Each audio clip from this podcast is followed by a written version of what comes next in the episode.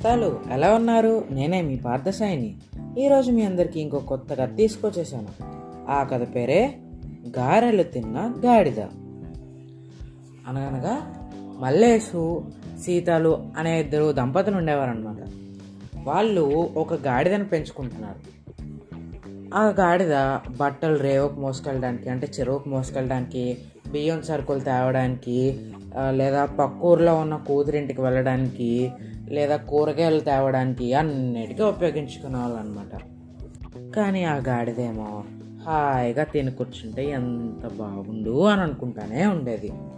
ఒకరోజు వాళ్ళ కూతురింటికి ఆ మల్లేశం ప్రయాణం ప్రయా ప్రయాణం కట్టాడనమాట అయితే ఈ లోపల నుంచి వాళ్ళ భార్య ఏమయ్యో వేడిగా గారెలు వేసా నాలుగు తిని పిల్లలకు కాస్త పొట్లం కట్టి పట్టుకెళ్ళు అంటూ హడావిడిగా పళ్ళు నిండా గారెలు తెచ్చి అరుగు మీద పెట్టింది.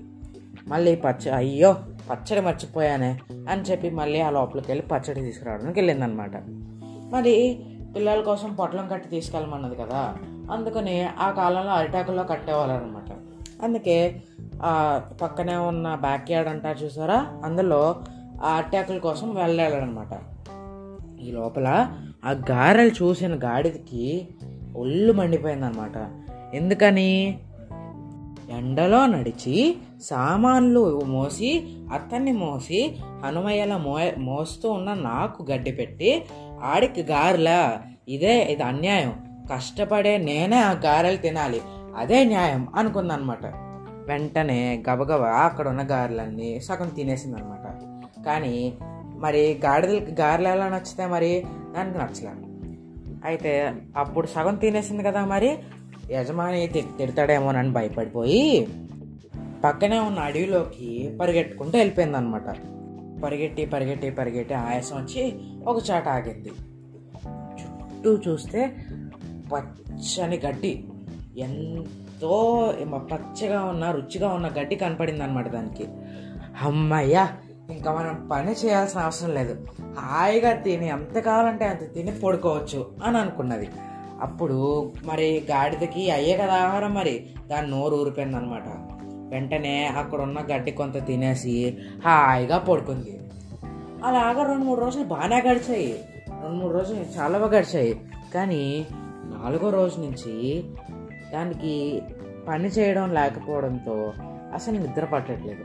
తిన్నది అరగట్లేదు.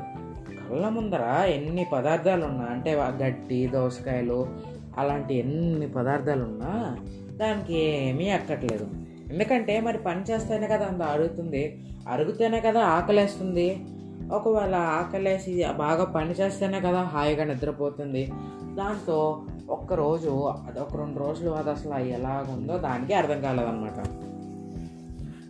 అని అది మూర్ఖంగా నేనెందుకు పని చేయాలి? నాకేం లాభం? అనుకుని సోమరిగా సోమరిగా గడపడి గడ గడిపిందనమాట. అలా ఇంకొక రోజు గడిచింది.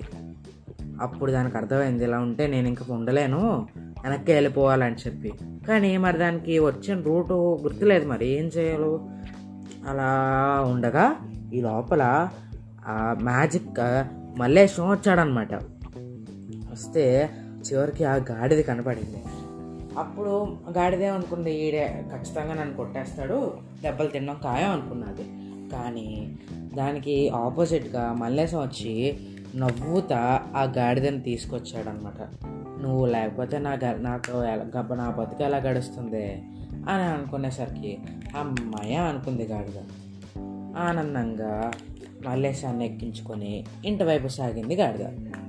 అయితే ఈ కథలో నీతి ఏంటంటే మనం దేనికి సోమరితనం చూపి మన పని ఆపేసుకోకూడదు. అలా పని ఆపుకుంటే అది మనకే నష్టం. ఇంకా ఈ కథ సమాప్తం నేస్తారు మరి ఈరోజు పొడుపు కథలు కూడా వినేస్తారా మరి? ఆగండి. మొదటిది. పాద పద్మము పాద పద్మములకు పారాణి పంట చిత్రమైన పంట. ఏంటది? రెండోది. ఆకుపచ్చ వేషంలో ఉంటుంది. కాయ వగరు. పండితే పసుపచ్చ వే పసుపు వేషం వేసుకుంటుంది. తింటే తీపి. ఏంటది? ఇంకా చివరిది. ఆకుపచ్చ వేషంలో ముందర కాస్తాడు. ఎర్ర వేషంలో కిందకి దిగుతాడు. ఏంటది? సరేనండి మరి. ఈ మూడు ప్రశ్నలకి సమాధానాలను నా వాట్సాప్ నెంబర్కైనా పెట్టచ్చు. లేకపోతే చిట్టికర్లు గ్రూప్ డిస్క్రిప్షన్ ఉన్న చిట్టికర్లు జీ ఫేస్బుక్ ఇన్స్టాగ్రామ్ ట్విట్టర్ ఈ మూడిట్లో దేనికైనా పెట్టచ్చు. నేను ఇక ఉంటానండి మరి. ఇంక రేపు ఇంకో కొత్త కథతో మీ అందరి ముందుకు వస్తాను. అంతవరకు సెలవు.